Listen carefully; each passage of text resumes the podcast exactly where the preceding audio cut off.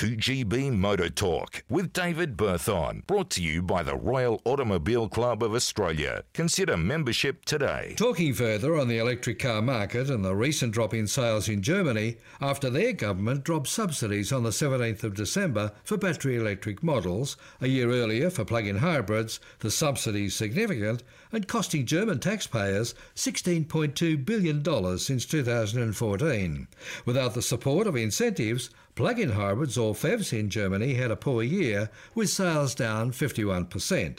Battery electric vehicles fared better with subsidies for most of the year, sales up 11%, but following the subsidies demise on the 17th of December, sales dropped significantly. December sales down 58% on December 2022.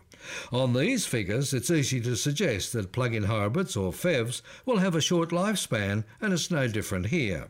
For the most part, seen as transitional technology, and early adopters are expected to suffer significant loss on resale value as they fall from favour.